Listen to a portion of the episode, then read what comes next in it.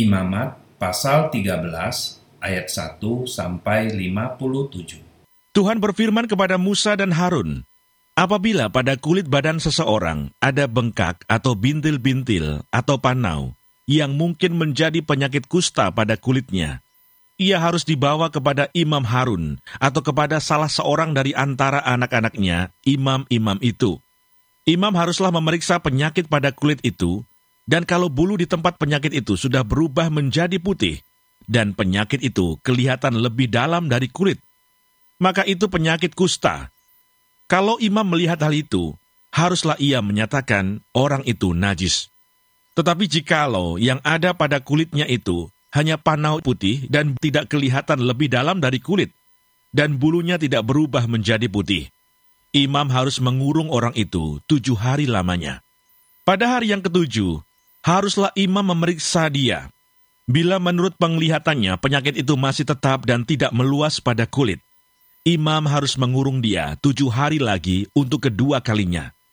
Kemudian pada hari yang ketujuh, haruslah imam memeriksa dia untuk kedua kalinya bila penyakit itu menjadi pudar dan tidak meluas pada kulit.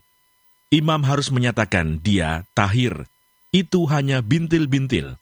Orang itu harus mencuci pakaiannya dan ia menjadi tahir.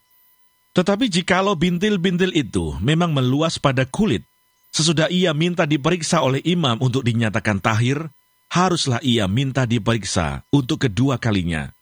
Kalau menurut pemeriksaan imam, bintil-bintil itu meluas pada kulit imam harus menyatakan dia najis, itu penyakit kusta. Apabila seseorang kena kusta, ia harus dibawa kepada imam. Kalau menurut pemeriksaan imam pada kulitnya ada bengkak yang putih, yang mengubah bulunya menjadi putih, dan ada daging liar timbul pada bengkak itu, maka kusta idapanlah yang ada pada kulitnya. Imam harus menyatakan dia najis dengan tidak usah mengurung dia karena orang itu memang sudah najis. Jikalau kusta itu timbul di mana-mana pada kulit, sehingga menutupi seluruh kulit orang sakit itu, dari kepala sampai kakinya, seberapa dapat dilihat oleh imam. Dan kalau menurut pemeriksaannya, kusta itu menutupi seluruh tubuh orang itu, maka ia harus dinyatakan tahir oleh imam. Ia seluruhnya telah berubah menjadi putih, jadi ia tahir. Tetapi pada waktu ada tampak daging liar padanya, najislah ia. Kalau daging liar itu dilihat oleh imam, ia harus menyatakan orang itu najis. Karena daging liar itu najis dan itu penyakit kusta. Atau apabila daging liar itu susut dan berubah menjadi putih, haruslah orang itu datang kepada imam. Kalau menurut pemeriksaannya penyakit itu telah berubah menjadi putih, haruslah imam menyatakan orang itu tahir. Memang ia tahir. Apabila pada kulit seseorang ada barah yang telah sembuh, tetapi di tempat barah itu timbul bengkak yang putih atau panau yang putih kemerah-merahan, haruslah orang itu minta diperiksa oleh imam. Kalau menurut pemeriksaannya, panau itu kelihatan lebih dalam daripada kulit dan bulunya telah berubah menjadi putih, maka imam harus menyatakan orang itu najis, karena penyakit kustalah yang timbul di dalam barah itu. Tetapi jikalau panu itu diperiksa oleh imam dan ternyata tidak ada bulu yang putih padanya dan tidak lebih dalam daripada kulit, malahan pudar, imam harus mengurung orang itu tujuh hari lamanya.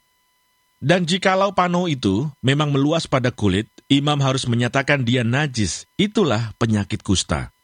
Tetapi jikalau panau itu masih tetap dan tidak meluas, maka itu bekas barah, dan imam harus menyatakan orang itu tahir. Atau apabila pada kulit seseorang ada lecur karena api dan daging liar yang timbul pada lecur itu menjadi panau yang putih kemerah-merahan atau putih, maka imam harus memeriksa panau itu. Bila ternyata bulu pada panau itu berubah menjadi putih dan panau itu kelihatan lebih dalam dari kulit, maka yang timbul di dalam lecur itu adalah penyakit kusta, dan imam harus menyatakan orang itu najis. Itu penyakit kusta.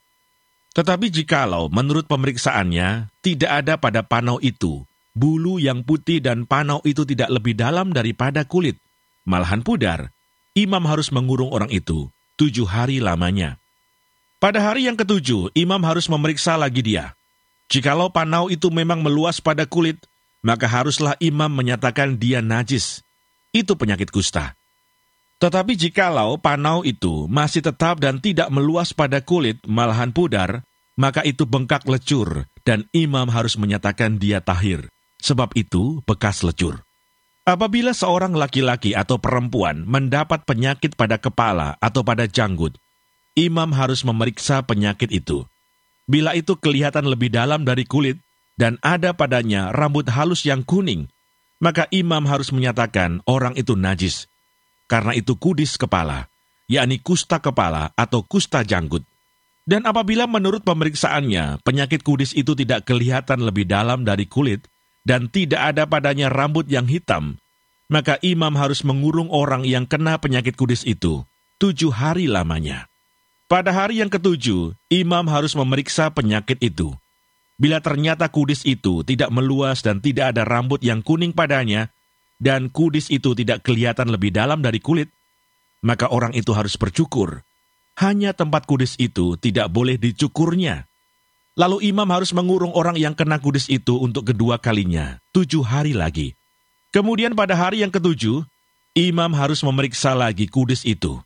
Bila ternyata kudis itu tidak meluas pada kulit dan tidak kelihatan lebih dalam dari kulit, maka imam harus menyatakan orang itu tahir, dan ia harus mencuci pakaiannya, dan ia menjadi tahir.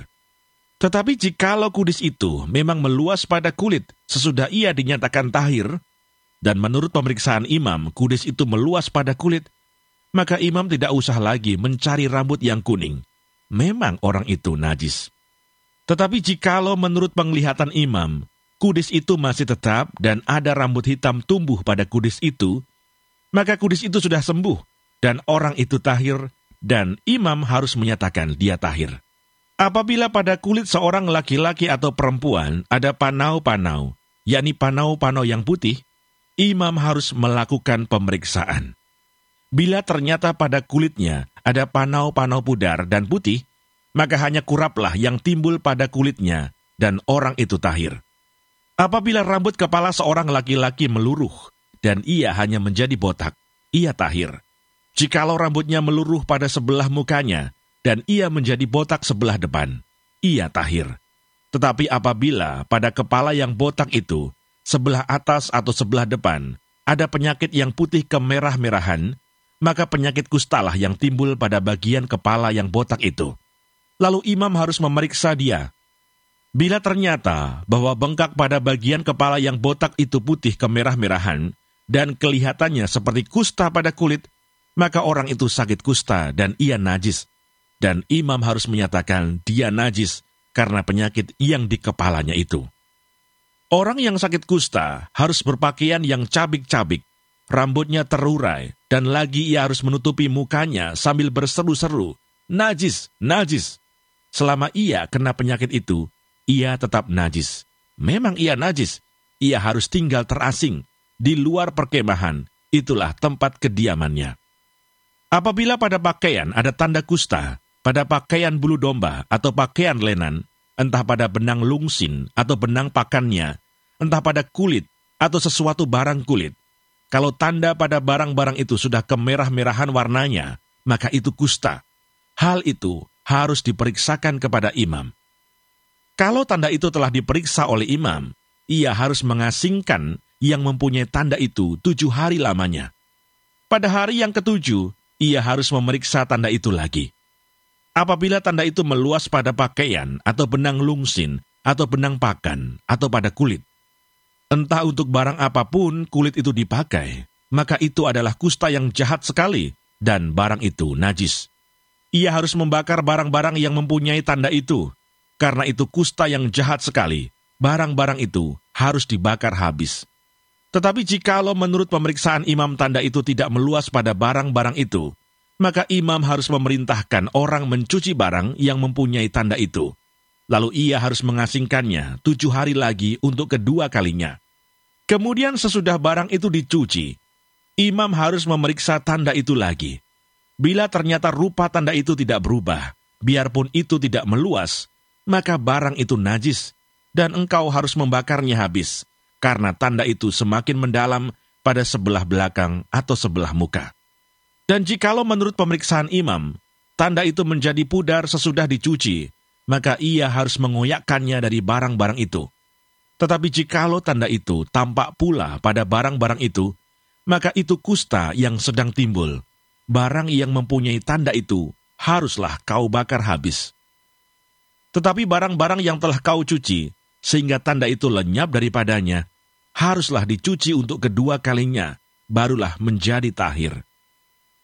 Itulah hukum tentang kusta yang ada pada pakaian bulu domba, atau lenan, atau pada benang lungsin, atau pada benang pakan, atau pada setiap barang kulit, untuk menyatakan tahir atau najisnya. Sahabat, peraturan ini memang berlaku bagi bangsa Israel pada waktu itu, sehingga mereka harus menjalankannya dengan sangat teliti dan tidak diperbolehkan mengabaikan walau satu bagian terkecil. Dari sini kita belajar bahwa rumitnya peraturan itu bukan karena tradisi agama Yahudi ataupun karena kemauan Tuhan, tetapi menegaskan betapa seriusnya Tuhan karena kekudusannya dalam menerima kembali orang yang pernah terjangkit kusta. Kesucian Tuhan menjadi dasar dan alasan mengapa peraturan ini harus dijalankan dengan sempurna. Berdasarkan pemahaman demikian, Yesus Kristus diutus Allah Bapa ke dalam dunia ini. Yesus Kristus menjalankan seluruh peraturan Taurat untuk memenuhi standar kebenaran Tuhan. Sebaliknya, Yesus dikorbankan karena kutukan Taurat untuk memenuhi tuntutan keadilan Tuhan. Dengan demikian, Yesus menjadi imam besar dan pengantara yang esa bagi orang percaya kepada Tuhan. Kita, orang berdosa, mirip dengan orang kusta di hadapan Tuhan. Namun Tuhan telah menyediakan Yesus Kristus menjadi pendamaian bagi kita. Bersyukurlah karena anugerahnya kita memperoleh pendamaian dan pentahiran, sehingga kita menjadi umat yang berkenan kepadanya. Amin.